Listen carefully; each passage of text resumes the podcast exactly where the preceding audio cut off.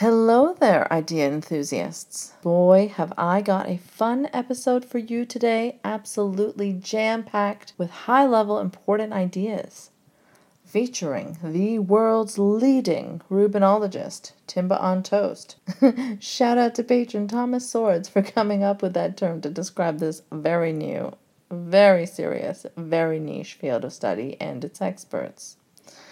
Anyway, I'm telling you, we will be doing some heavy idea lifting here today because during this episode, the idea dial was turned to hot. Just a few things I wanted to hit though before we dive right into those ideas. Firstly, let me warn you this is an episode for very online types who are familiar with the skeptosphere. So, if my vomiting out the word ideas just now repetitively didn't mean anything to you, you may need to brush up on your Rubinisms.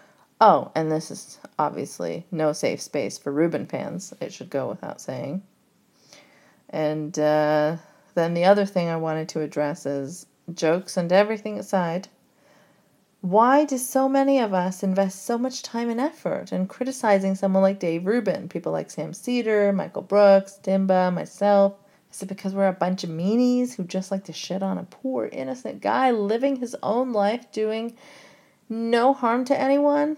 Is it comparable, as Joe Rogan said in his interview with David Pakman, to Steven Crowder harassing Carlos Maza? No, obviously not. Crowder is harassing and singling out a journalist, making derogatory comments about his orientation and race. This is in no way similar to criticizing someone's terrible ideas or actions. Bizarrely, Joe claimed Rubin was cognitively limited in that conversation, without realizing what an insult to his friend Rubin that was. Is that different, in your opinion, than someone singling something out for what you believe is their mental incompetency? well, that mental incompetent. Do you mean that they're ignorant, Mocking, or that they're that they're mentally mock, ill or no, cognitively limited? Cognitively limited, mocking their ability to think, well, mocking their intelligence. now, I just want to stress that this is a bullshit excuse. Rubin's terrible ignorance and inability to think and promotion of far right nonsense should absolutely be mocked and criticized mercilessly. That's his politics, not a condition he's suffering with. If it were true that Rubin had some cognitive limitations, then obviously mocking him for his lack of intelligence wouldn't be right. And as much as I despise Rubin and his views and actions, I want to make it clear that if someone were singling him out and criticizing him for his sexual orientation or his Jewish background, I'd be against it, just like I am when Dave's own homophobic buddy, Ben Shapiro, says he wouldn't even attend an anniversary party Dave threw. So, yeah, I just wanted to point out what a bunch of BS that was it's sad this even needs to be said. I'll, I'll stress here again that Dave is a public figure doing massive amounts of harm. He's using his very large platform to promote and sanitize and mainstreamize those who spread hatred against the more vulnerable people in society. And he's doing it incredibly dishonestly and incredibly hypocritically. There is nothing wrong with people pushing back against that or pointing it out. He is a bad actor with a pretty clear agenda and a very large platform with growing political influence and access to real politicians, despite him almost flaunting his lack of intelligence. It's sort of mind boggling, really, and fascinating too, in a twisted sense. Like a train wreck you can't look away from. Like he's out there day after day laundering some far right extremists with a sprinkling of just enough normal mainstream gas to give him some sort of cover in front of those who aren't as familiar with him and to draw more people in, eventually pushing the most gullible further and further right, while he claims to be totally not right wing. So, yeah, these are some of the reasons why people spend so much time critiquing and quote unquote exposing Rubin.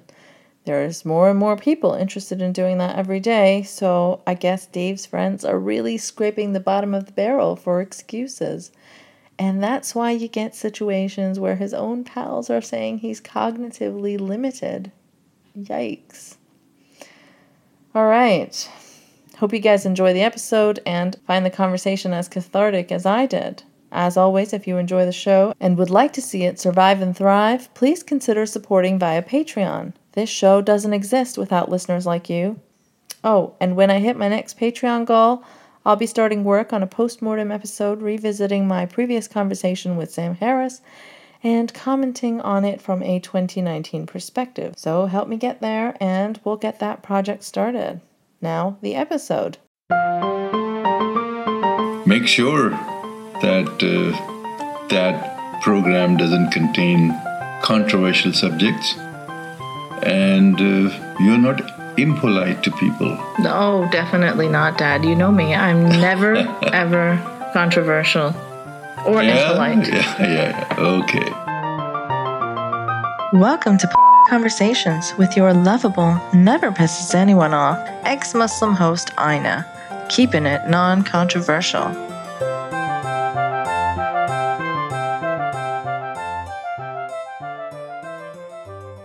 Welcome to episode 55 with Timba on Toast. He created a Dave Rubin dunking trilogy that is beyond thorough, that is a cut above all other Dave Rubin dunking.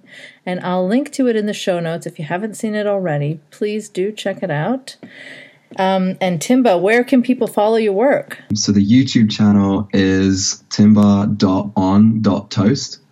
And my Twitter handle is at Timba on Toast, all one word jammed together with no dots. Awesome. Okay, so follow Timba there, and uh, thank you so much for joining me today. It's a pleasure. Your videos have been awesome. Aside from just the the dunking on Dave Rubin, like the production is so slick and the music is sexy. It's great. Like the just the whole aesthetic it's got this really great vibe to it, you know? That's really nice to hear. I think with my videos, all of it stems around wanting to make very simple points uh, about something which I think is obvious to most people. Along the way, if I was just doing that, I feel like it would be quite boring for me to create such a thing. So that's why all the other elements ended up coming in that I think perhaps is what might intrigue people who aren't necessarily into the political side of it so much.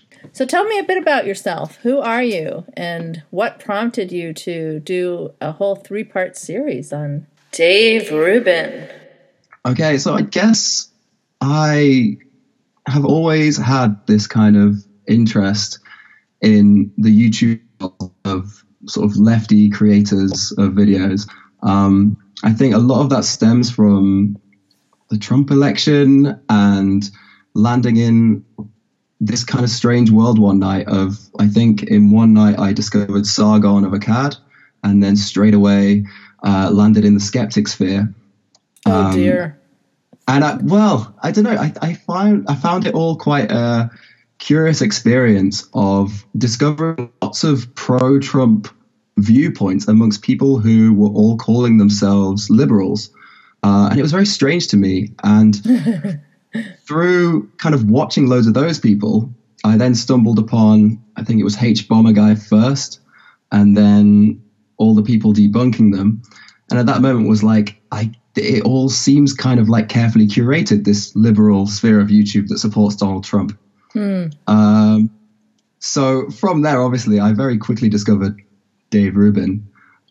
And my first thoughts when I watched him interviewing Milo were kind of like this strange feeling of not any sort of indignation or uh, negative feelings towards him, but a sense of this is a very strange thing I'm observing, and what actually am I watching? Uh, I've seen Milo's YouTube channel, and I saw him get interviewed by Dave, and there was very little difference in what he was saying because there was nothing coming from Dave at all. Uh, and I, I, I, kind of wondered why Dave was bothering to interview him if it was just a pure Milo monologue that we could enjoy on Milo's channel. Uh, so enjoy, that was how, yes, yeah, so that was how I ended up landing on uh, on this world, and sort of I suppose I haven't created videos until I literally did the series on Dave, but by that point I watched a load of videos on YouTube, knew how they worked, knew kind of the way people were presenting arguments, and that I think that was my in. So give me a timeline. Like around when did you discover uh, Sargon, and then Rubin, and then the people that were debunking him? So Sargon was first, and that probably would have been 2015. Okay. And then we had um, some black guy. I don't know if you've heard of him. I have, yeah. Uh, some black guy. I. It's weird. Now I kind of like him. Really? In a weird, in a weird way, where he makes videos where he doesn't really justify any of his opinions. He's just like, I don't know. This seems okay to me. Does that sound okay to you? Yeah, it's fine. Uh, so he doesn't actually kind of. He'll say, oh, Trump, well, yeah, I guess there's some things about him that are bad, but also maybe he's fine. And it's and it's kind of like a, a, funny experience of just like, oh, I guess he's just, you know, he's just leaving it to the comment section to decide on all of these videos. So he's um, like, so I don't, I don't watch his videos or anything, but the sense that I get is that he's like a Candace Owens kind of like a, on the yeah, right. but he's he's not as um, sure of himself, I guess or rather he's he's very much in the um, video game playing everything is okay kind of sphere so the youtube creators who i guess they ride along chuckling at every single thing that happens in society. And, and don't really uh, have that much investment in in anything. Um, what they do i guess often is kind of give the appearance of being on the right. I often with these people don't know whether they are or not because I I think it's a big a big part of it is them leaning into their audience massively. And oh, so you mean you don't know if they're authentically on the right or if they're just yeah, drifting? That's it. And I, I think with Candace Owens, yeah, I at some level she probably isn't completely invested in the ideology she's espousing a lot of the time. Um, with her, I often get this really funny feeling that she's trying at once to appeal to the, I guess, younger black listeners that she might have, um, but then trying to marry that with this very heavily conservative, I would say, very traditional family, regressive ideology. So I'll give you an example when I saw Candace Owens on the Joe Rogan podcast, at one point in the interview, she talks about Chris Rock and she says, and the thing is, when he was making jokes, nobody cared. It was just funny. Nothing was off limits. Everything was fine. Uh, and she's like, you couldn't have a character like Chris Rock now. Now, this to me is an appeal to the cool kind of, you know, black audience that she might have. And Then later in the interview, she says, well, it is not funny that we have Joy Behar making jokes about Christians. That is not funny. And you can look back at a Chris Rock comedy sketch and find Chris Rock dissing Christianity. Yeah. And so you're kind of like, well, wait, you enjoyed his stuff back then, doing the exact thing that you're now saying is wrong and bad and weird. That's what I always find. She because she's trying to do both things at once, she ends up having these contradictory positions. Uh, you, you, with Candace Owens, you don't even need to delve into her arguments. You just clip random things of her, and she'll just contradict herself all oh, the way yeah, through. It's not just her, though, right? Don't you find that generally on the right, and even like the IDW Quillette sphere, kind of? Well, I thought I think with the IDW, it's it's difficult with people like Brett and Eric because they never really go far enough to committing to any idea that's that's political in a, in a strong way. Um, I would say so.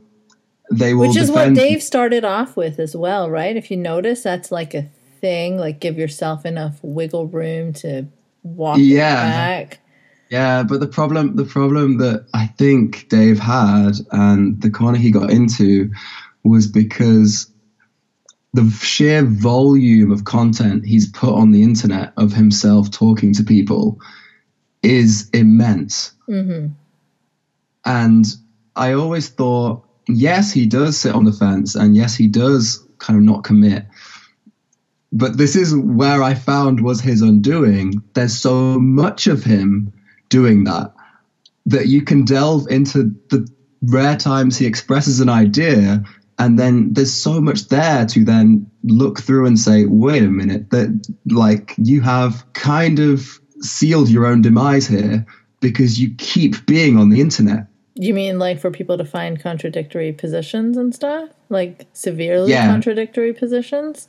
That's it. I think this was my whole motivation behind um, making a stupidly long video series about him was whenever there was a criticism of Dave Rubin levied by, I guess, a journalist who you can imagine was writing one of their many articles about a variety of topics and wrote something about him being critical of the way he'd interviewed uh, a certain person or, or a few people, he always had the comeback of, I've done hundreds and hundreds of hours of interviews, which he has. Mm-hmm and you're cherry picking these two or three or four or five interviews. And if you watch the rest of my content, you would realize that you've got this completely wrong. and no journalist who's writing about varied topics and has a busy journalist schedule is then going to go back to Dave's channel and watch everything to see if they were right because yeah. why would they? So the whole motivation behind me doing the videos was I have loads of time.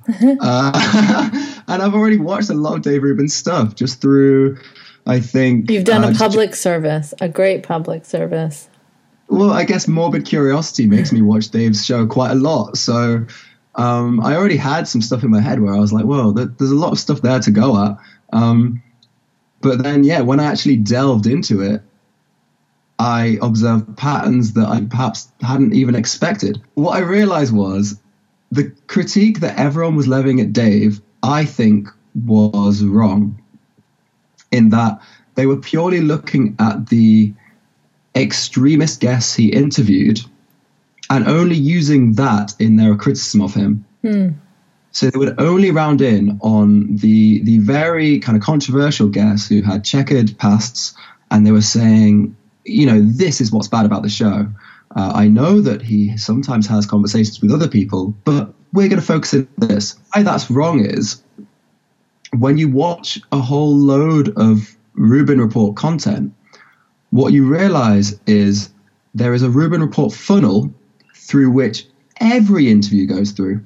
And this doesn't matter if the interview is with Stephen Fry or if it's with Stefan Molyneux. They all go through the same Rubin Report funnel.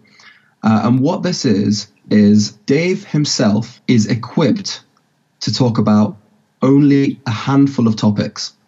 and not only that, but he knows his audience wants to hear about those topics. So this has an effect at the the end of his guest, which is academic philosophers, so Lawrence Krauss, Yanis Varoufakis, um, people who have, I guess, legitimate academic credentials or you know that they're, legit intellectuals. Um, the effect that the Rubin Report funnel has on these people is that they will try and talk to Dave about their specialist subject areas, and the conversation will be bottlenecked because Dave mm-hmm. can't he can't match them step for step and go into those topics. So what Dave does is he goes and has this defensive mechanism where he'll draw the topics back into what he knows.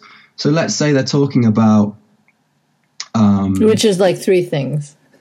yeah, exactly. So they'll be talking about uh, economics or something, and he'll say, "Well, don't you think the left's got that wrong then?" and, and, imagine the guest being in a situation where they're like, oh, "What? What? I, I don't. What?" I mean, I, am not talking about left and right. I'm just talking about e- economics, and I think that's that's the bottleneck effect it has uh, and then you can look at that same problem, so the, the Rubin report funnel, and look at what it does to the extremist guess. And he does the same thing where, let's say they have a really controversial idea. So, in the case of Stefan Molyneux, we can talk about ethno nationalism. Dave doesn't feel comfortable going into that more controversial area with the guest. So, he'll bring the conversation back to some tepid conversation about the role the guest plays in triggering the left. which then means that the actual controversial ideas, which should be the bread and butter of his show, aren't discussed, nor are they even brought up. Uh, and I think it's the same problem that works its way into every interview. It's not just the bad ones that are bad.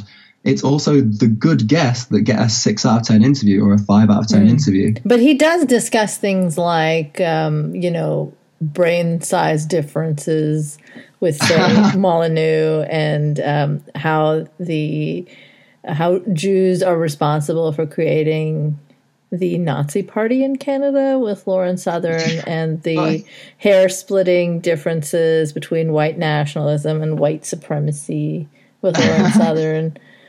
Yeah, well, the, well but I would high level important ideas there.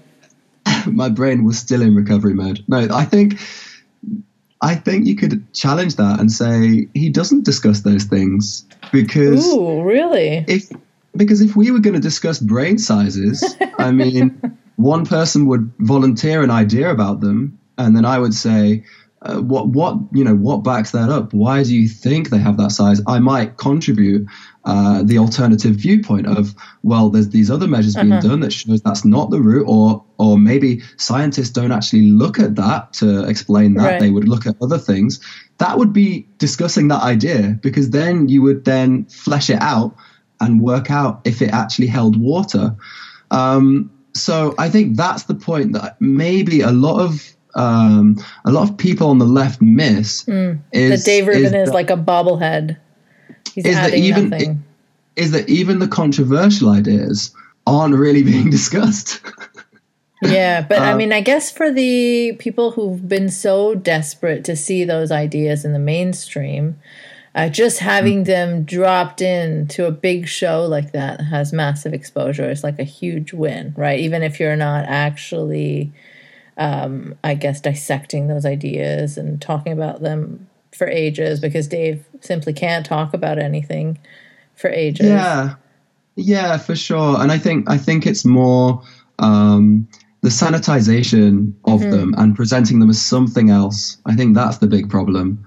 Um, it's more because he cloaks what they are right. with vaguely liberal values and will use, um, I guess, I guess, I guess, legitimate arguments in a way. You know, um, you know, we should listen to different points of view. That's a general idea that people sure, yeah. can agree with. Mm-hmm. Um, you know, we shouldn't defame people because of one or two bad things they've done. I guess that's an idea that we, as, as well, everyone would agree with. Depending on what the bad thing is. Like if it's like murder yeah, or wanting that, genocide, then go ahead, I say. And that's the problem is what the bad thing is, is what he hides. Right, exactly. Hey, Tommy Robinson, are you an anti-Muslim yeah. bigot? No. no. well, that's that's the thing, and I think um, again, Tommy Robinson, he's he's a textbook example of uh, someone who I think I think like you said, the part of of your conversation with Sam Harris that I quoted in my video, the fact that he can switch, you know, the way he talks depending on who he's in front of is something that gives him a lot of wiggle room mm-hmm. whenever charges are levied against him. Um, if he can find one example where he's been moderate and point to that and say, "Look at this. Where was I? Where was I controversial in this clip here?" Mm-hmm then he's already kind of got people in the audience thinking, "Oh, yeah, yeah, he's right." And and you know what? We you know, we should be able to criticize Islam, and uh, people who who are already invested in that cause have not much reason to really disbelieve him. I guess. Mm-hmm. So so back to the timeline thing for a second. So you found Sargon oh, around 2015, and then when did you come to Dave Rubin?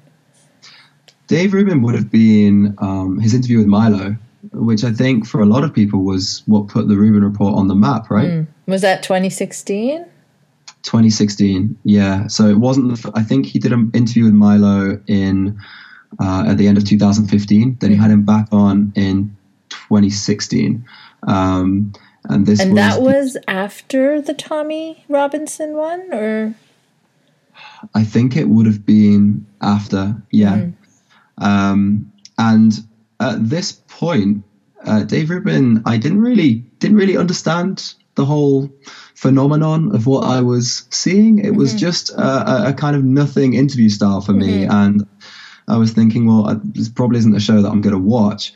Um, and then I think the thing was he just kept coming up. It was like whenever, mm-hmm. whenever you'd see clips of a um, uh, of any controversial person saying something negative about feminism, you'd then see the camera pan out and this guy Rubin would be there uh, sitting opposite them. I think this is totally a point you could make is that using those people, uh, people like Milo and people like Paul Joseph Watson, who have massive, massive social media followings, in essence, was really what what got him in the limelight mm-hmm. because those videos got massive kind of sharing potential because they, they give you a lot of little soundbite things that are like, you know, anti PC talking points. Uh, and then Rubin was always the guy in the background, just sort of, you know, just there. Um, and so through that, he then tied his name together with this this cause, which otherwise, because Dave Rubin himself didn't have any colorful opinions and if you listen to the way Rubin talks, he's not especially kind of uh, shocking or for that reason not engaging. At all, yeah. he's, he's so very, dull.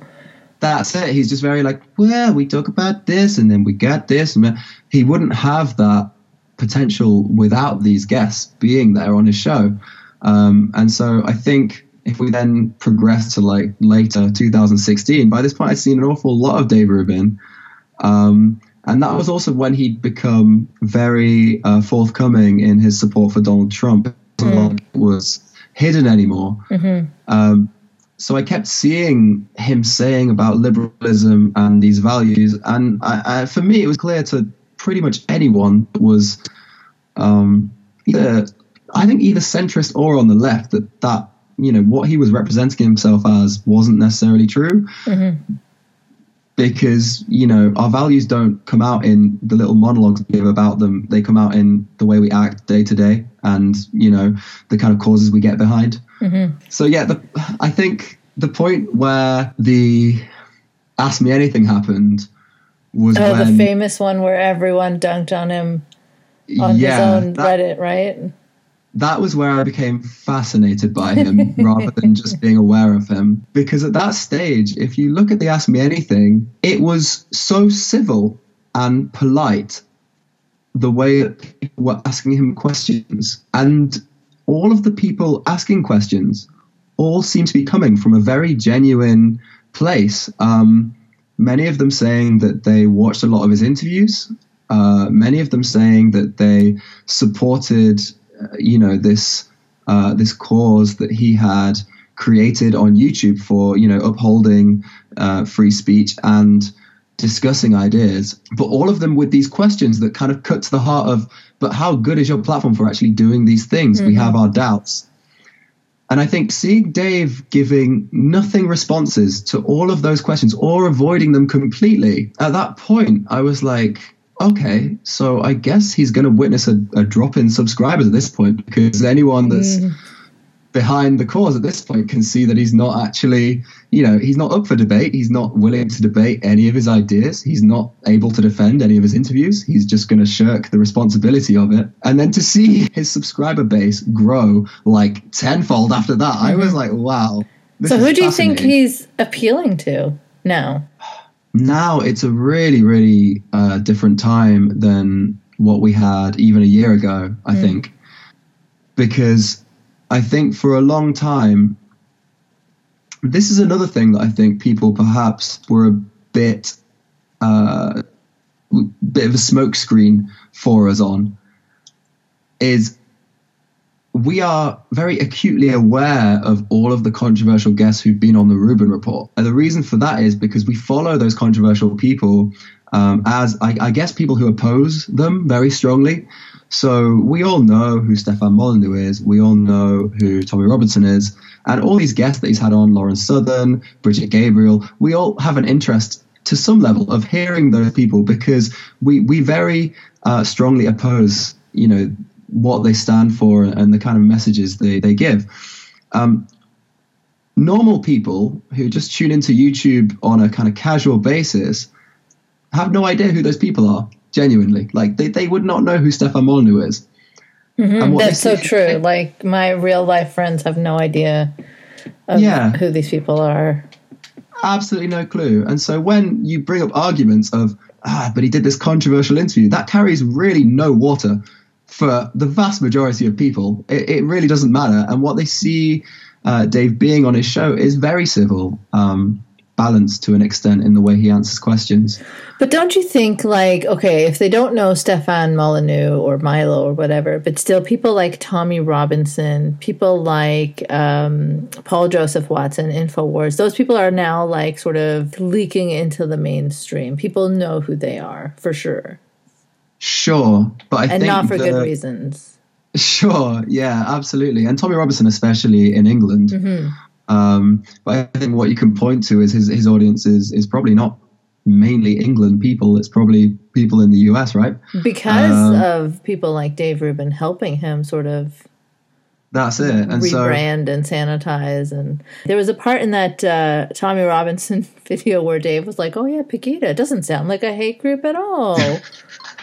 but that's the thing. It's like he um, it's like the information he knows is is only what they what is said in the interviews, thus leaving his worldview to be entirely formulated by what he's told by the person in front of him, which which is like something actually, a six year old could do, you know, like interview like that. Yeah, and also when you think about it, if you think about anyone that's involved in politics on any level, you would look into things, right? You would and, and that's I, I have always felt that it was a bit of a charade that he didn't know things mm-hmm. about guests. Mm-hmm. I, I, strongly believe that he does know all the controversies. Maybe not uh, even all, but some at least, surely. Yeah, um, and so yeah, I think.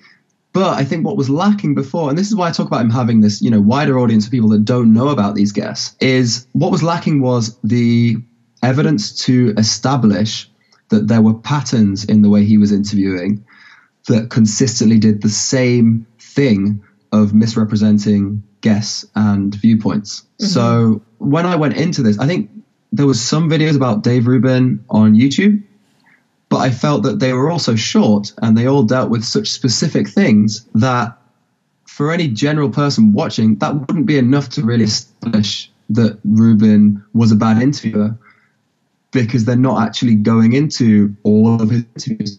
So what I was mainly aiming to do was if I can show people seven, eight, nine, ten examples of something of him doing the same thing that leads to the same effect on, you know, misrepresenting a viewpoint and leading his audience to a certain conclusion, at that point you can no longer say that it's a one-off. It's a pattern. Mm-hmm. It's like a pattern of behavior that he does consistently. Mm-hmm.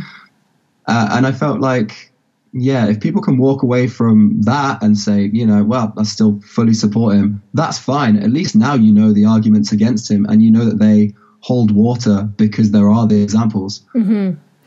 But in a way, I feel like the people that want to support him, uh, like they've always known what the arguments against him are, but they always have like some dishonest comeback. I'm sure you've also gotten like Rubin fans like still telling you that you're being dishonest, you're misrepresenting, or right? Yeah. Well, the biggest the biggest one is this. Uh, this is the one that I get all the time, and I've brought it upon myself entirely. um, is, uh, if you don't like him, don't watch him. And I'm I'm like, okay, I guess, yeah. Uh, obviously, because I've spent so long watching him. So, how, so roughly, how much time did you spend watching him? I would say close to hundred hours. Oh my gosh! Because this is this is the thing is the way I actually approached this video. I had the whole thing written from the start uh, because the whole thing was made up of me watching hours and hours of Rubin Report videos, and every time he'd do something that was contradictory or false or or, or I guess, um, went against the principles that he'd laid out for the show. I just noted it down, did a timestamp, hmm. and I kept doing it and kept watching more and more and more. And I ended up with like a hundred pages of notes. Uh, what I didn't know was because I'd never made a YouTube video before, 20 minute, like 20 pages of notes equals like an hour of video. So when I went to make the video, I realized it was going to be seven hours long or something. um, so that was when I had to then, oh, it can't be one video, it has to be three. And so I went about restructuring it and classifying the kind of errors, faults into categories of, you know, different different genres of dishonesty. And then different genres of dishonesty. That's a beautiful uh, dave rubin takeaway lesson there. So yeah that's how i ended up with with the three instead of just one. I, it was always meant to be one but um, it was too long. Dave rubin gave you too much to criticize yeah. but also that yeah that what i was saying before so that criticism of if you don't like him don't watch him i think if we're using that, then okay, have you ever criticized a film that you didn't like and said reasons you didn't like it? it's the dumbest thing. Sorry, um, but it is.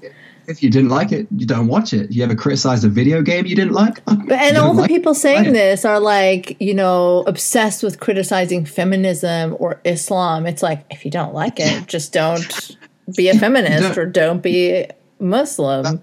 That, that's it. So that's that's the argument I get the most often, it, and it's kind of like, yeah, if we live in this world where not liking something equals, you know, just just don't be involved in it, then no one's allowed to criticize anything ever, and there's no point in saying any opinions about anything ever. Right.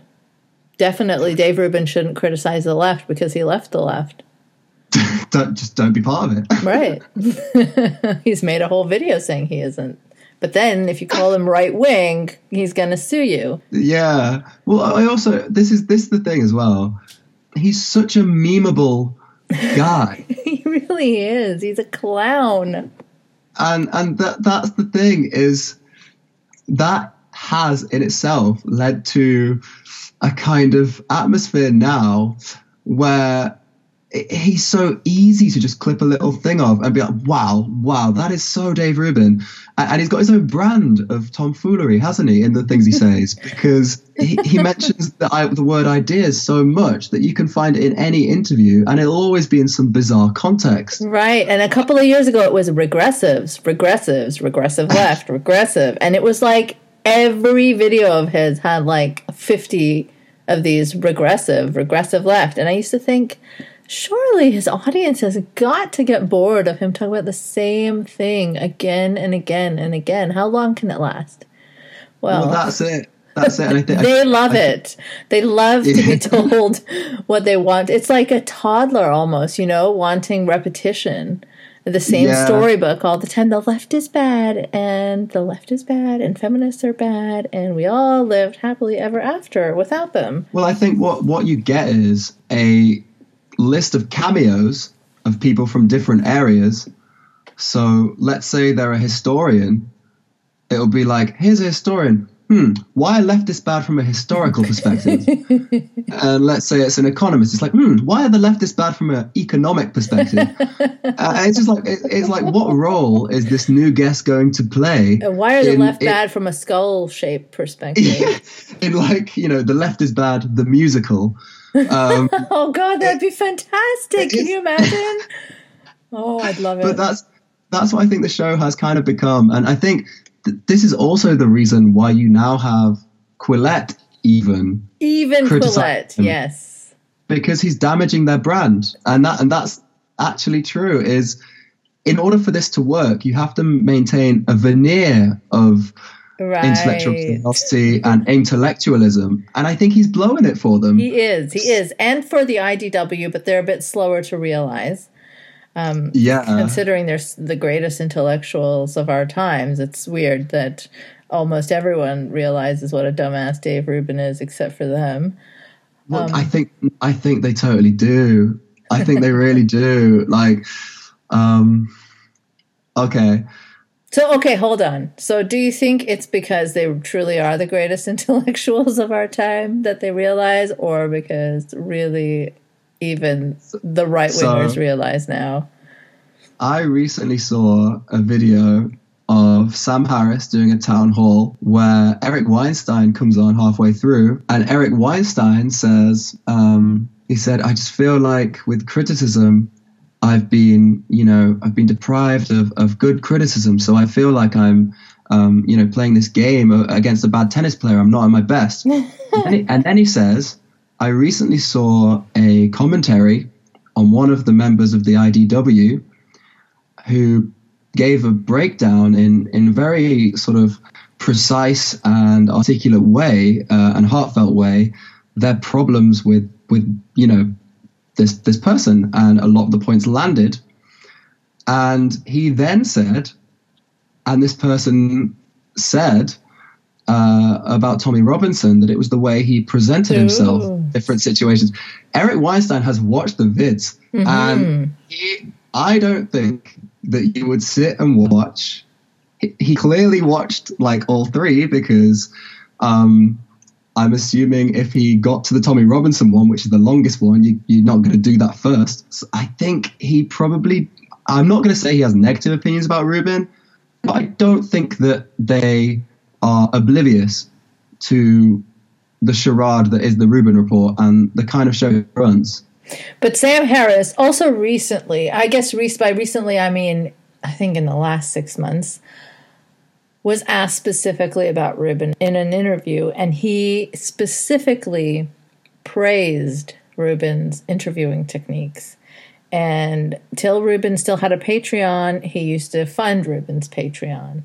And I I know you heard my conversation with Sam Harris. I asked mm. him over and over again in different ways with different examples. I tried my best. Like, trust me, I was hoping for him to come out of that. And I don't know, I wanted to keep respecting him, but it was very hard to do. Like, well, this this is the problem. I think that the more articulate and intellectual thinkers that espouse right wing talking points have to deal with is that in order for you to maintain credibility in a general sense, you have to be willing to call out the bad actors on your side right. who definitely aren't doing as good a job as you of, you know, of espousing those viewpoints. And right, and I especially them, when you call on others to, you know, to call out the bad actors on their sides all the time. That's it. I think in order for you to maintain credibility, you've got to be capable of doing that. And I think um, now, whatever people say about traditional media, this is the main problem with new media and YouTube, is that we have these different circles of of people all sharing each other's content, all appearing on each other's podcasts, um, and they're very reticent to condemn anyone in that circle when they do something untoward or, or something which they, in terms of their own principles, have a problem with.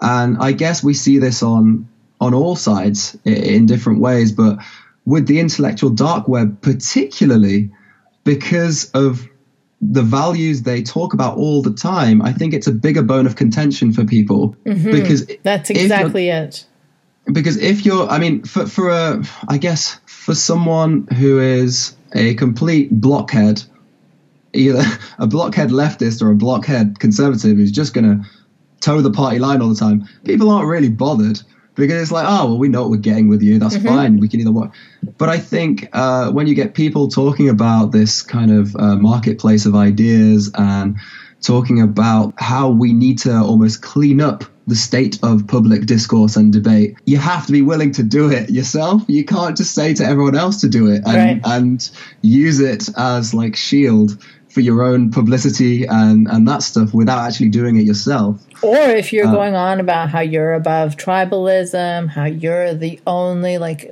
objective, rational person out there, everyone else is you know biased and then if That's you're gonna if you're gonna have these obvious biases people are gonna be more pissed off about that because you're the one claiming to be above it all you know the average yeah. right winger or left winger isn't claiming to be so super rational that's it and i think i I think that's the main reason why they attract so much criticism. Uh, they're often, I, I, guess, they have the appearance of seeming completely bamboozled by it all. It's like, why are people asking me to do X? Mm. Um, and it's like, yeah, it's because it's because that's meant to be what you're all about. I think. I think it's the it's kind of the subtle hypocrisy of, of what you're running. Not so subtle, but yeah.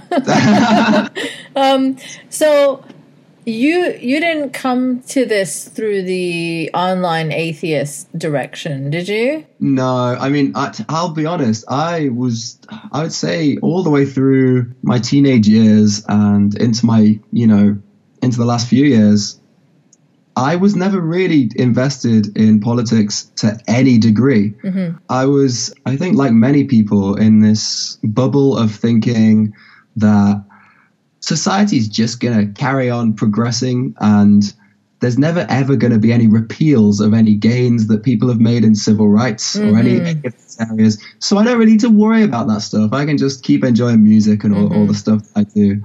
Um, in a weird way, it was seeing that skeptic community of kind of Sargon of Akkad and all affiliated people growing on YouTube was like, oh, okay, I guess I'm completely out of touch with everything that's actually going on. Um, and it, and it, that was true to a certain extent. I had no idea that. Um, but you're um, not an ex fan or anything of any of them? No, I've always, I mean, I've always been actually all the way through uni. I was really annoyed by feminists, and I was actually really annoyed by, you know, people who.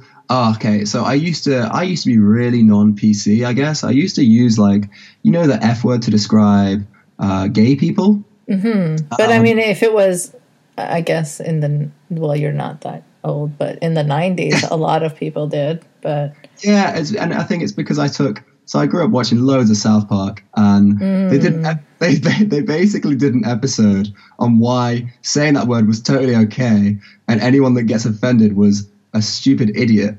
And I really took that to heart as a kid. I was like, "Yep, that, yep, oh, that's legit." Goes to show how much damage South Park did, and it wasn't it. Didn't it come out that the creators are Republicans too? I don't know. I think I think they're just kind of people who want to watch the world burn. Uh, mm. The guys who made it. But I think by the time I was discovering this community online, I was already 21.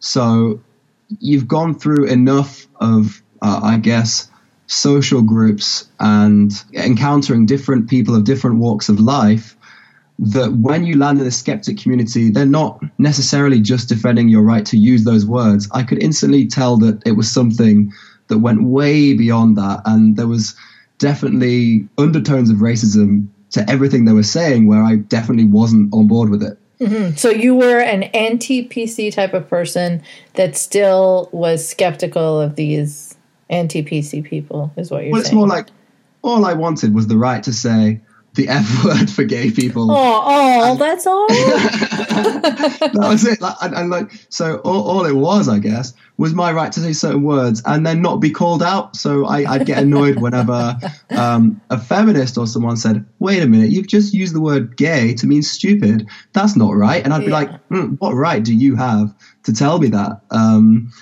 that's the kind of person I, I, I guess. I, I guess I still am that kind of person to a certain extent, but I you understand, so the N word is bad. And then you're like, I somehow conditioned my brain not to say that. Mm. How do I do that? You didn't How, want the right to say that one? No. Uh, and, I, and I was like, okay, so if I am sort of clever enough to somehow not say the N word, why can I not apply that logic to this F word that seems to really like get under people's skin and people genuinely seem kind of upset by it? But I had, it was almost like I had to come to that conclusion on my own without someone hectoring me about it and saying, well, what you've done is bad. And, you know, in this kind of moralizing way. Mm-hmm.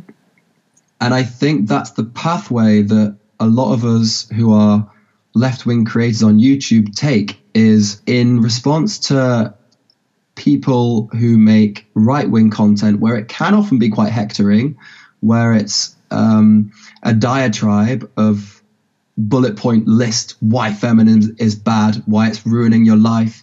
This is so bad. These people are disgusting. I think we have to respond to it with a argument that doesn't necessarily ever attack people, but slowly walks you through our thinking on things. And that's our only real way of persuading people is to somehow make them get to the conclusion on their own mm. without necessarily saying that anything about their own thinking is bad or wrong. So you think that's a good way to do it? It's the only way. It's the only way to do it, huh? Yeah. I don't know. I mean, I, I, I was there at one point. I agree with you. I mean, I agreed with you at, at, at like you remind me of me a few years ago, you know, Yeah. um, where I wanted to be patient and uh, try to patiently explain these things to people and talk it out with Tommy Robinson and, and try to get Sam Harris to see why these things are bad and you know have all these conversations talk to Robert Spencer on my podcast and all of that. But now I mean after I've done all of that and I've seen that it it doesn't it didn't do anything um, Tommy Robinson just modifies uh, his views for who he's, or he did at least. I think now he's a bit more open about not having turned over a new leaf. Um, The time I spoke to him, he was like, "Oh, I've left the EDL and I'm changing," and this was Tommy Robinson new era and all of that. So I wanted to sort of extend a hand to him. And and looking back, I feel like that was just uh, it was silly. I don't know. Well, I think the, the one thing that is perhaps very obvious now, which wasn't at the time, is the EDL was the way it was for a reason, right? Like the EDL was a group where violence would follow them everywhere. And you'd always have these altercations with the police. You'd always have kind of Nazi sympathizing people within that movement. And that didn't come out of nowhere. You know, if the problem is that a nuanced argument against Islam doesn't get people out in the streets. If you're someone who is trying to get people to come and march with you, and you're like, right, guys, we need to make a really carefully considered argument about the parts of this holy book that are really having a bad effect on society, that's really not going to work, is it, to get people motivated? Whereas if you are someone who can sort of harness I guess, um, I guess you could, yeah, you could definitely call them racist kind of rhetoric, um, and then backtrack whenever you're asked in interviews and go back to the holy book stuff. That's very, very good. Like that's that's a really good strategy uh, because you can be one thing to your followers and another thing to the media. Yep. I wanted to talk to you about um, like how once you unravel Dave Rubin, if you can sort of see that theme throughout the whole IDW and how they will carry water for Tommy Robinson and stuff like that, but then they'll leave themselves enough wiggle room, say, I didn't know enough about him, but let me hear, you know, criticize his critics and stuff like that.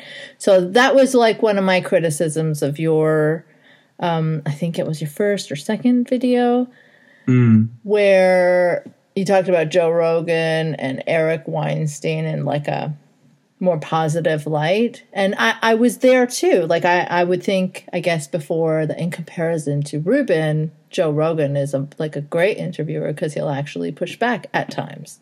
Sure. So yeah, this is um, it, everything in the videos is all very carefully crafted and considered to be persuasive to Dave Rubin's audience. Right, right, right. Gotcha. Okay. So I have my own criticisms of Joe Rogan, but for the purpose of the Rubin criticism, I always had my mind on, you know, what are the positive things that we can talk about in podcasts. Um, now, if you compare Dave Rubin to David Pakman, who's on the left and is very, very kind of, um, he's got a big presence on YouTube. Everyone on the right would know who he is. Mm-hmm. Everyone on the IDW would know who he is. Probably dislike him, I'd imagine. Um, if my criticism is founded on comparing Dave Rubin to David Pakman, automatically any of Rubin's viewers are going to be locked out of it because mm. they're instantly going to think, well, he's just praising the left one mm-hmm. and mm-hmm. dissing our guy. Okay. So if I can, the criticisms I have about Rubin, formulate them around people that his audience like and enjoy listening to, that's suddenly 10 times more compelling. Because I think often uh, Rubin and Rogan are lumped in as being essentially the same platform.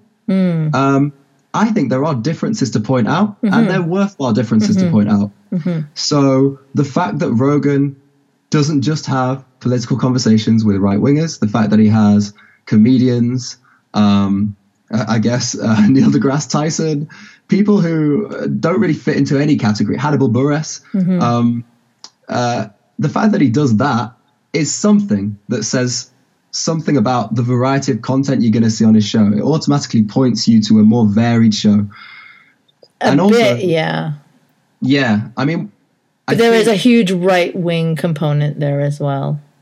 But yeah, sure. you're right. It's definitely different from Rubin, and uh, I guess it's better.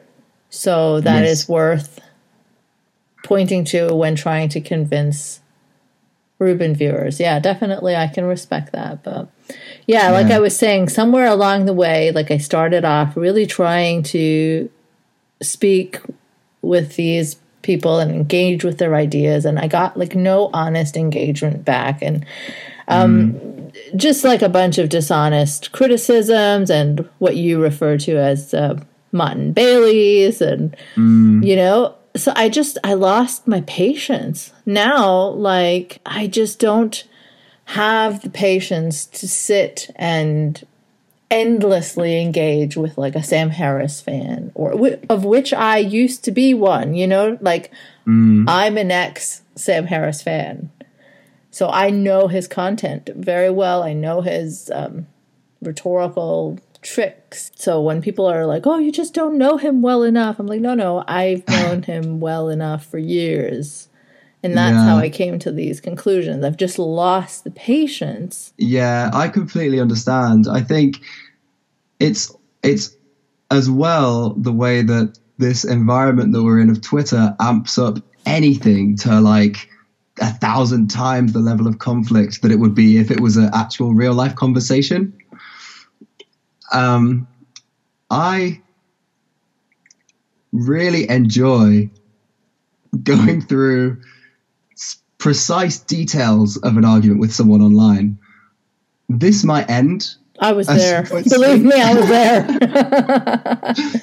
um, I think the thing that you've always got to consider is that you are not you're not really engaged in the dialogue for the sake of the person you're speaking to. It's always that some neutral observer. Right, right, right. Exactly. Is going to be watching and forming their opinions based on what they're seeing. Now, if they see a consistent pattern, and let's say, let's say for the sake of argument, they're like, you know, just floating about, they don't really have a political belief.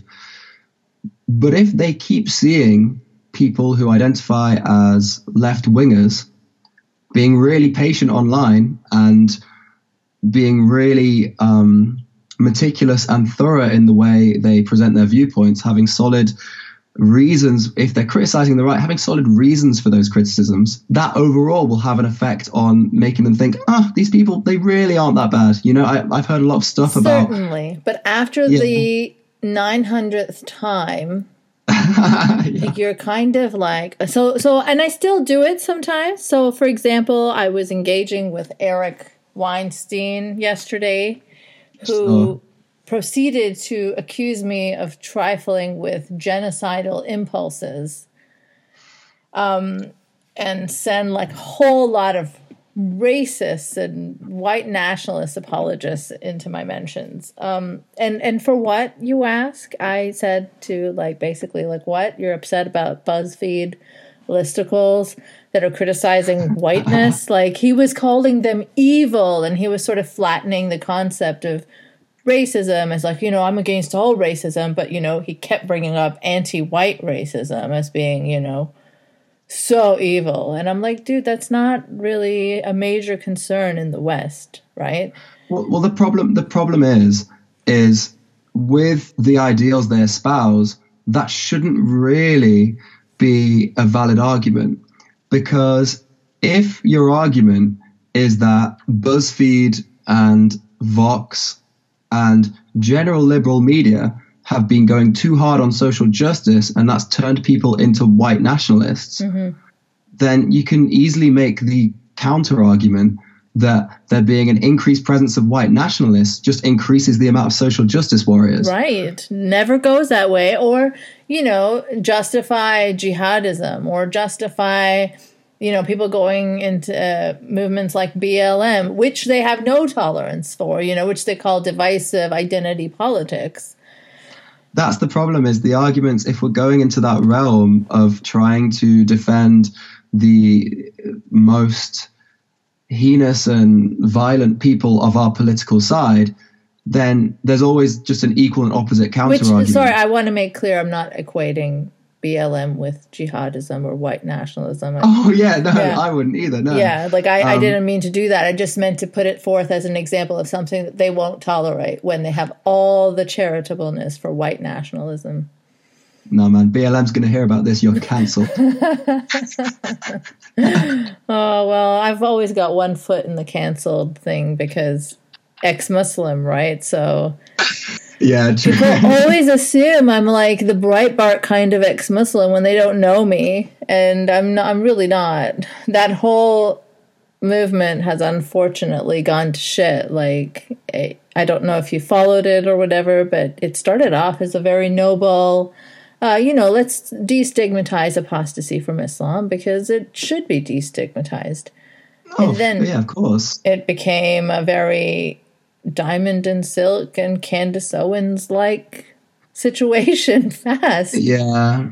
Yeah, and I think yeah, by the time I was tuned into this stuff, I think it had already gone to the place that you're describing. I think there is definitely reasons to criticize Islam and sure, we yeah. need to be honest about what those are. This is why I see David Pakman as a really good person, um, I guess as a representative of the left, mm-hmm. Because he's able to criticize the bad actors on our own side like a measured proportioned way where his values don't seem to shift completely to the extreme mm-hmm. right by doing so. And actually, I was really, really thankful that I had examples of him interviewing Richard Spencer, for example, uh, to make my arguments in my video. Mm-hmm. I've I've uh, recommended that interview a lot too. It's a great interview because he does not let Richard Spencer get away with anything. Like he will dig out his views, you know, expose them to his audience. Well, this is what he did that was really, really good, I think, is what white nationalists tend to do is pivot to something quite abstract. So you'll be talking to them, uh, and in their minds, they're like, yep, we're going to get rid of all the minorities. But what they'll say is, I just care about, you know, our nation, you know, people who were born and raised here. I care about maintaining the sovereignty of our country. Um, all of these values that are very general, and I guess everyone, just to a certain extent, can sympathize with. And what David Pakman did in that interview with Richard Spencer, whenever you sense him going into that abstract world of honor and, and noble values, David Pakman's like, so who would be deported from the ethno state? Which people? And how do we decide who those people are? And yeah. he had, so he kept drilling down into the details of the end result of Richard Spencer's belief if everyone accepted it as mm-hmm. something that was going to happen. Um, and I think that's what, uh, if we're going to talk about our boy Rubes, what he can't do is he can't nail them on the specifics. Well, not can't. He also doesn't want to. Like he wants yeah. to polish their views up. He wants to hide the bad parts for them. Like yeah, was it I ContraPoints mean, that phrased something like about how they I forget who she was talking about, but something about them cradling bigotry gently, like it's like a baby bird or something. it's beautifully phrased. I'm not doing yeah. it justice, but but that's what well, he does. That's what a lot of the IDW people do in my view, is that their function is to sort of soften all the bigotries that are actually a problem and exaggerate the SJWs. Yeah, well, this is, I think this is the thing that I also, um, maybe a, a slightly new point that I brought up in my video. Most of the points I make are things that I think everyone has been saying for so long, and it's just with some examples. But I think Dave also has an acute awareness of what he's doing in, oh, in a yes. way that people dust over because they're like, well, he just sits and agrees. No, I think he very carefully mm-hmm. sculpts the conversations in a way that he knows is going to play well with his audience. Yeah, and um, this is why I don't like the um, oh he's just in it for the money. He has no real pol- political views kind of criticism because I think if he was just accidentally interviewing only far right uh, or interviewing like extremists, then he would interview extremists of all sorts. And sure. it wouldn't be this consistent pattern of far right crazies getting polished.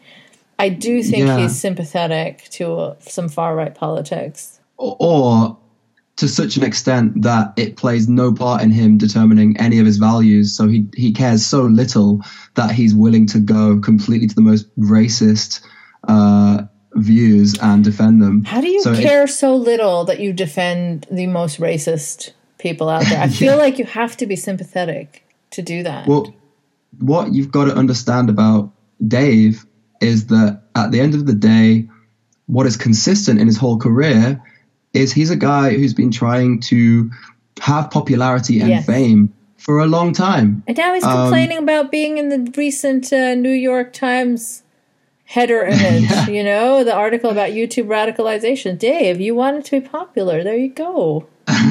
well, this is it. It's like, and, and what you see throughout his whole career is trying a thing and that thing not working out or not going the way he, he wanted it to. Mm-hmm. Um, and you see that repeating it over and over again. He tried to be a comedian, that didn't go the way he wanted it to. He tried to have like a, a Young Turks kind of show, mm-hmm. and it mm-hmm. didn't really go the way he wanted it to. And then he stabs people in the back. He's like such a terrible person too. Like yeah. So what what you realize is when you when you get to the stage where you find something where now you have an audience, you have all the fans that you always wanted doing the other things you did, of course you're going to lean into that. Like mm. there's no, and, and actually I understand it on a smaller scale because look what's happened to my Twitter since I made the Dave Rubin videos. I've always tweeted about a bit of music, a bit of politics, a bit of this, a bit of that. Every time I tweet about music, I get the same like one or two likes that I was getting before whenever I tweet something about Dave Rubin, man, that blows up like every time. It's yes. Like, and amplify that effect by 1 million subscribers. Yeah. um, and someone with Dave Rubin's specific kind of uh, longing for fame and, you know, relevancy. Uh, uh, and the result is quite a natural thing, I think.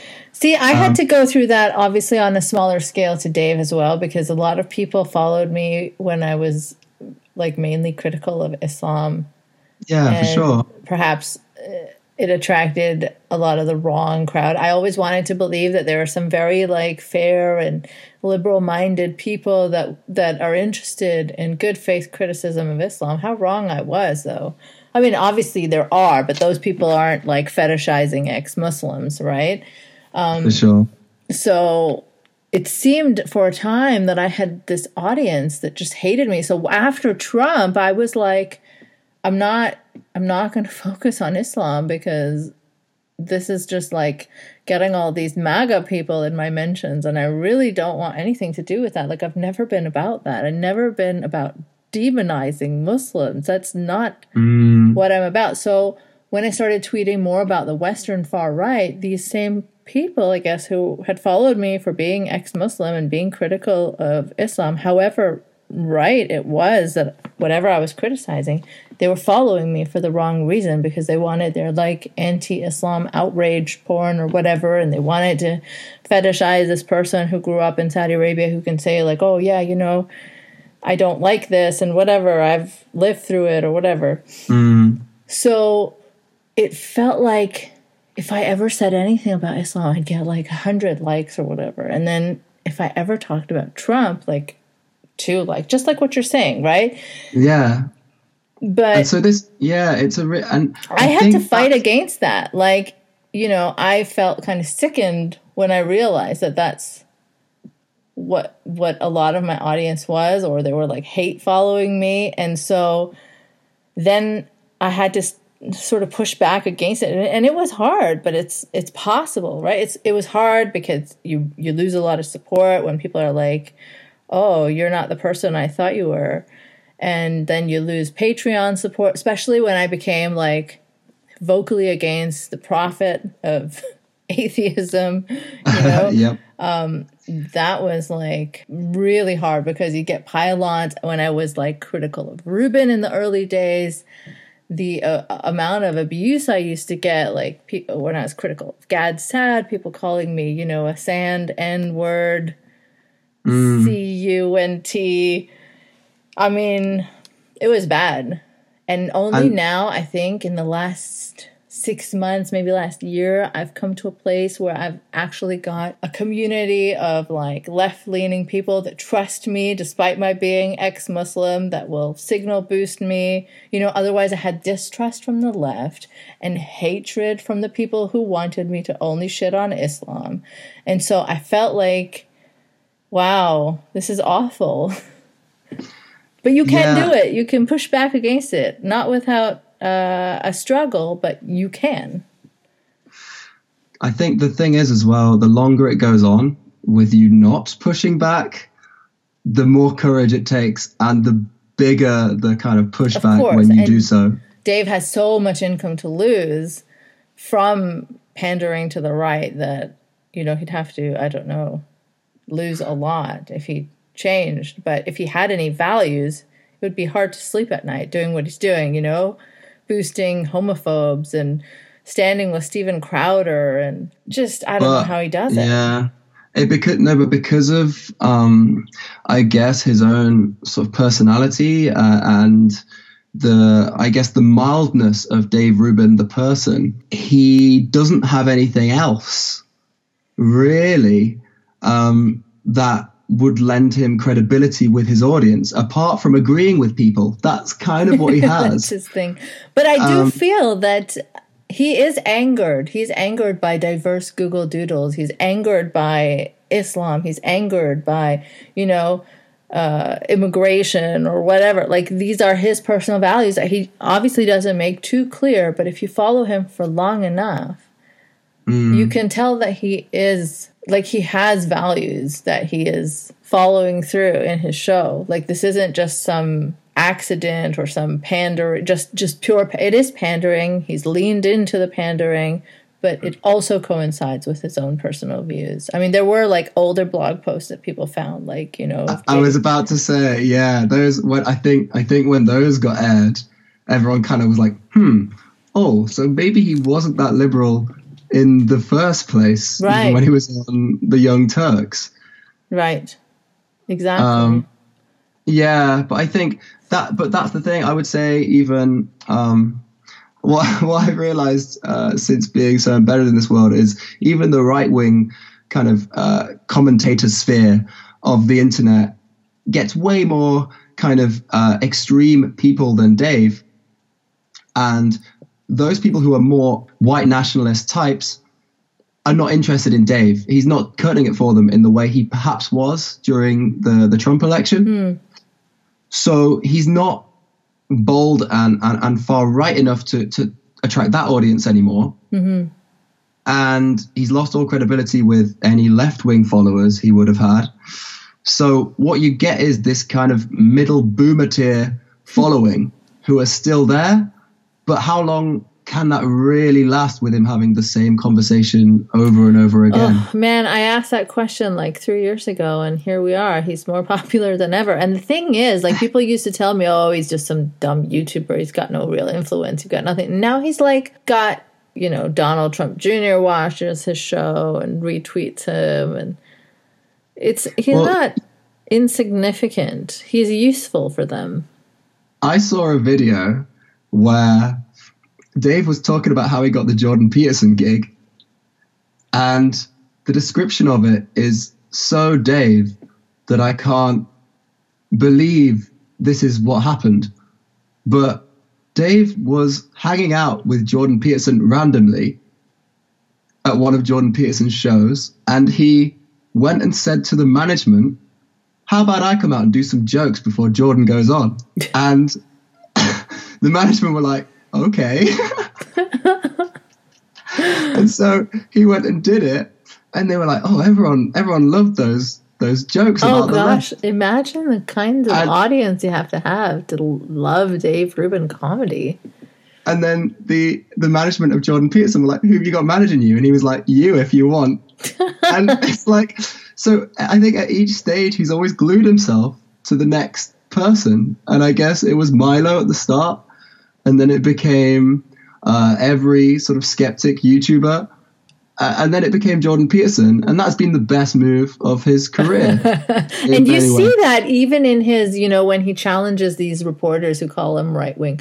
I would host you on my show to debate Ben at Ben Shapiro at Jordan Peterson at like never himself. he just tags in a bunch of his like influential friends, and like he's such a chicken shit. No, but it's more like, why don't you say that to Ben Shapiro's face? Oh, yeah, like, that's right. They're talking about you, Dave. Why don't they're saying it to you, not not Ben Shapiro? Like, why are you bringing Ben in? Like, he doesn't. He, he's irrelevant in this conversation. Um, yeah. So I I think, yeah, all Dave really has is is the association, and he seems to simultaneously um, adore it and like, oh, but I'm proud to be identified as someone standing with at Lauren Chen, at Lauren Southern, at all these people. Um, but at the same time says, wait, but I don't agree with at Lauren Chen, at Lauren Southern on everything. Why would you? why would you think? that? And, and it's this weird kind of both embracing and disavowing of all the people hang, he hangs out with all the time. Um, it's really wild. Right. Um, and you never seen Dave push back like he did on the Patreon guy for removing Yes. Lauren Southern from the platform. So, I mean, the people that say, oh, he just nods along to everything. No, no, he does not. Until Yeah, he has well- reason to push back, or like David Frum criticizing Trump or whatever. Well, there's there's another example that I didn't actually um, get to put in my videos because it didn't fit anywhere. But I think this really shows his duplicitous handling of of the same issue when it when the context suits. So uh, Dave Rubin had Sargon on his show in 2017. It's the interview where they talk about Trump and trolls. The context to this interview is that Sargon had done videos where he targeted feminists, uh, often included some personal attacks. And then the feminists who were the subject of his videos would often be harassed because if you've got an audience that are full time internet boys and they hate feminism, how naturally are they going to react to you serving them up a fresh kind of target to go at? Mm. So that was the context. Dave talks to Sargon about trolls, and Dave says, You know what? I actually love the trolls. I don't really have a problem with them. You know, you're using the tools of the liberals that they've used against us right back against them. And I think it's pretty great. So, so okay. So that gets said, which is maybe so maybe Dave, in that context, you could, if you were being charitable, assume he didn't know the extent of what the trolling meant. Um, and he was just, you know, just kind of going off what he knew. Then two weeks later, he has Laci Green on the show. Laci Green was a pop feminist who then turned skeptic and started saying loads of crap about feminists. Uh, so that was the point at which Dave decided, oh, it's time to get her on the show. Um, now, what happened Shocking. in the inter? That's yeah. So what happened in the interim was a photo had emerged of Laci Green with Sargon of Akkad, and Dave wanted to talk about this as an example of how Sargon was very, you know, uh, open to collaboration with people of the left, very civil. Um, but the question he asks doesn't actually go the way he expects. So he says, Ah, so I was talking to Sargon two weeks ago, and I knew that he'd done a few videos about you, and uh, I just wanted to. Uh, he, I, I asked him, Laci's going to be there. Are you a bit worried about that? And he said, Well, I don't know why. I've not got any problem with her. It's nothing personal. And Laci just kind of interrupts Dave and says, No, Dave, it was personal. And Dave looks at her like dumbfounded, deer in the headlights. And then Somehow Laci, he brought it back to the left, let me guess. well, so Laci then does a very almost like verging on tears monologue Oh no. where she says, Well, yeah, the thing is, Dave, Sargon made a video where he said, I'd made up being sexually assaulted.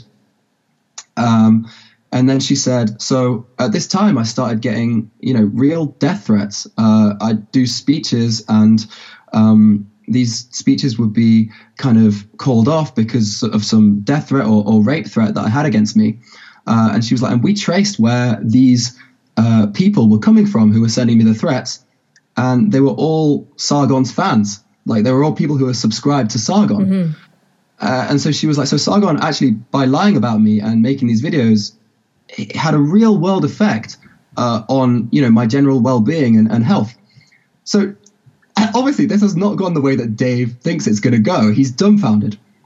But the way Dave reacts is Dave says, "Oh well, no, I, I didn't see any of his videos about you. Oh yeah. Well, the thing is, so me, I, we agree on a lot of stuff. He's a, he's a classical liberal. He's a great guy.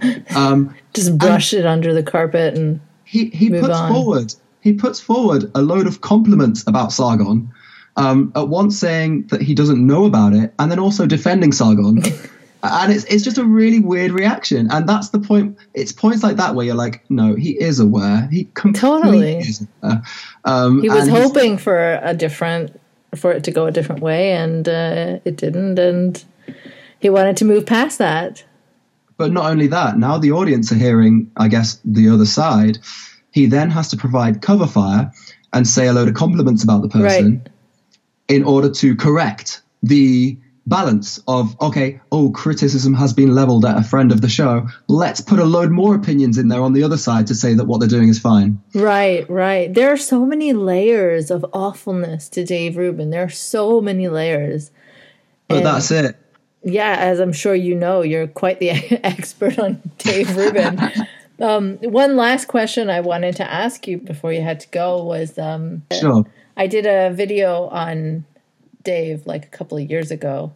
Not at all slick or with nice music or nice graphics or anything because I don't know video editing at all. So somebody did it for me and it was just like a quick. I think you, mentioned that you've seen it. I think the arguments in that video maybe started off a lot of a lot of the criticism of Rubin as we know it today, uh, because it was just it was the first one, and I think um, the guy who you did it with is Alex Katz? Alex Katz, yeah. Where I played like a Rubin apologist. And that's what I wanted to do. Like I was so frustrated always of having that same patience, trying to engage with Rubin fans and trying to like have an honest conversation with them. And they would just like lob the same dishonest criticism. So I just wanted to like get that out of the way, be the Rubin fan for once and just mm. touch those excuses so, yeah, I wanted to talk about the differences in Dave Rubin then and Dave Rubin now, or if you've noticed any. Or yeah, so I actually think the exact things that you and Alex talked about in your video continue to be present mm-hmm. in everything we see now. But I think the difference is two years of him doing the show versus four years of him doing the show because now there is a whole catalogue of appearances to choose from where he's exhibited those same behaviors over and over again. And I think there's also this new phenomenon now of I guess okay. The new phenomenon, I guess, is everyone on the left is constantly making jokes about him, and it's quite funny. But it's uh, not just the left, though. He's re- he's united people on the right, people all over the political spectrum that are joking about Dave Rubin. There's this thing called Freedom Toons or something that did like yeah. a Dave Rubin cartoon, and I believe that's a right wing cartoon show on YouTube, right? Where he's just like, "I agree, I agree." Yeah. but it's not just that. I think it's um, I get a lot of so I don't always check the comments on my videos, but every now and then I peep in. a lot of commenters are saying that they've been very put off by his recent reactions to criticism. Mm. And that's the thing that has almost led them down, um, I guess, uh, a thinking trail of, ah, maybe he's not this balanced guy that I kind of thought. And I think for a long time, Dave's strategy, and definitely when you put out your video, the strategy had been rallying up his base to come and defend him online, like, you know, uh, go and put forward the counter arguments, often by tagging the journalist and just saying, everyone just go and tell this journalist what you think of their shoddy analysis yeah. of me. And, and for a long time, that has held, you know, it it's worked for him. I think because of the, I guess, the ludicrousness of him claiming that Quillette is launching a left wing partisan attack on him. Those hippies at Quillette. yeah, I think the sheer. That's what he called of, them, right? In one of his live streams on Twitter. Yeah, the the brazenness of arguing that whilst being, you know, whilst doing a periscope, walking down the road and saying, you know, the race just science hmm? hippies of Quillette. Yeah, he's like they're just jealous of me because I'm so successful, and me and you guys, we've got such a tight bond, and they're jealous of us. it's like I think for a lot of people who have any, um, who are grown-ups, I guess, can see that as the kind of high school drama thing that it is, and it's a really weird way to react for anyone of Dave's age. Never mind someone who's running a political show uh, where they're meant to discuss ideas. Right. And it's funny because I've seen some people, uh, people that have actually benefited from Rubin's platform, people that have been on his show, like ex Muslims and stuff, see your um, videos. And I guess because you've made it deliberately to appeal to them and sort of, I guess, praise Weinstein or whatever mm. IDW characters. Um, I guess it's made it palatable enough for them to watch. So good for you on that because well, believe the me, thing. they were out there defending Rubin on the same shit for years. Uh, but I think just like you said, how with Quillette, like he's ruining the whole credibility thing for them, the veneer of mm. some sort of liberal cred. I think so with some ex-Muslims who defended him too in the past. He's ruining it for them, so they have to drop him. Like, especially when he comes after their buds Quillette, and they're like, "Hell no," you know. It's, it's yeah, it's the veneer of even just being a grown-up. I think that's that's probably what shatters it for a lot of people. Is he's not even uh, he's not even reacting in a normal kind of adult who has a career in commentary sort of way. Right, um, let alone I, the cool-headed rational that they all want yeah, to see themselves that, as. That's but, it, I think. But what was the funniest to me is that some people were like, "But actually, I mean, your video's all right, Timba, but um, one thing you really miss is how it, Dave Rubin is all the fault at the left. You know, like, like, like, I don't know if you remember that, but that I saw a couple people say that too. It was cracking me up. Like well, you really missed yeah. an opportunity to talk about what brought about the need for a show like Rubin. And I mean, they're obviously insinuating that the left and SJWs and it's all their fault. You know, most yeah, bizarre well, Dave Rubin criticism I've ever heard. It's more like if you if you want to analyze why there's a need for Dave Rubin's show, then should we also analyze why there was a need for social justice in the first place? Then no. we go back and analyze why there was a need for laws and why there was a need for protective classes and you just you can't go back and list every reason why every single thing happened i think it's it's an attempt if you can't find fault with the video itself to say ah you missed this or mm. you didn't you didn't accurately talk about each of Tommy Robinson's crimes mm. and how each of them has a specific reason why he committed them. Uh, and it's just like, well, yeah, that that would be really hard to do in the sort of breeze past kind of five minutes. Still, I was talking about them. Um, yeah, so right, I, and yeah. it also fits in so nicely with the whole everything is the fault of the left theme that Rubin yeah. has going on anyway. Because I would say, I mean in a lot of ways, we, it's easy to to look at Rubin's platform and and say, well, you know, Rubin's it's just because of Hack Rubin running it. Uh, arguably, as well, uh, sort of any platform that appeals to uh, notions of, of freedom and and these these very abstract things um, that in themselves are neither of the left or the right if a show did that, it wouldn't really have an audience because that's not what we're here on the internet for. Um, and so I, I, often look at the Rubin Report as a fascinating story of the inevitable happening. Uh, and it's almost in itself the fact that Rubin started off with this platform where he was trying to to be something or or pretending to be something, but ended up just pivoting really hard into the most extremist content imaginable. Mm-hmm. It, pretending. It's quite a good. I'm yeah, gonna go with quite, pretending. Yeah, it's quite a good metaphor for just generally how rhetoric on the internet works and the kind of content that you need to make in order to to make people gravitate towards you. Mm-hmm. Mm-hmm. Yeah. Well, I mean, we've had a good hour and a half of dissecting the depths of Dave Rubin's amazing mind. So it's been fun. Yeah, I think I think uh, although although his mind doesn't have that many ideas in it.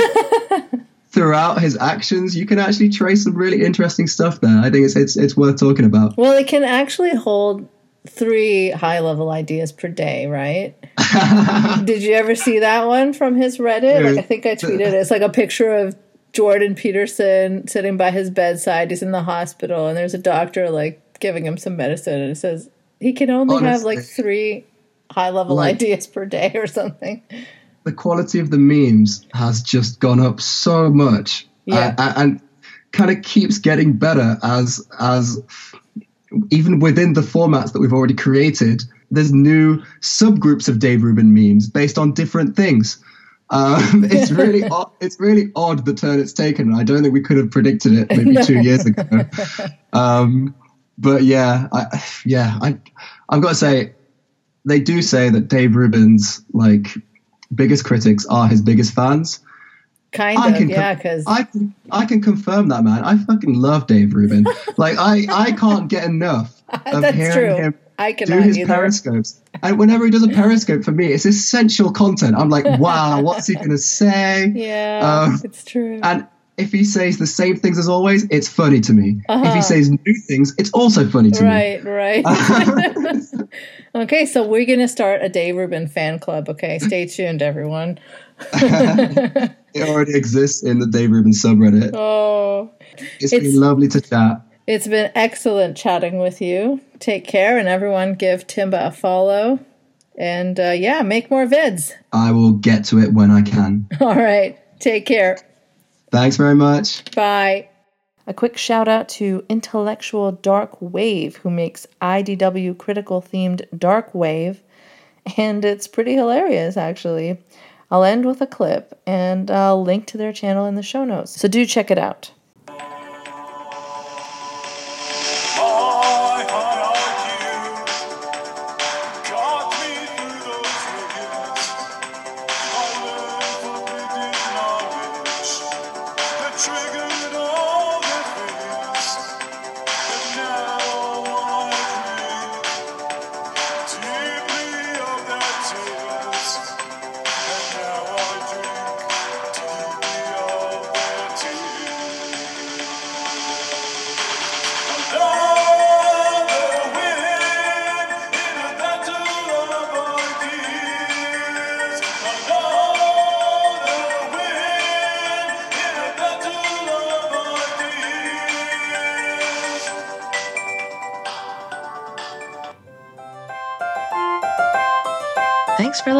To another episode of Polite Conversations.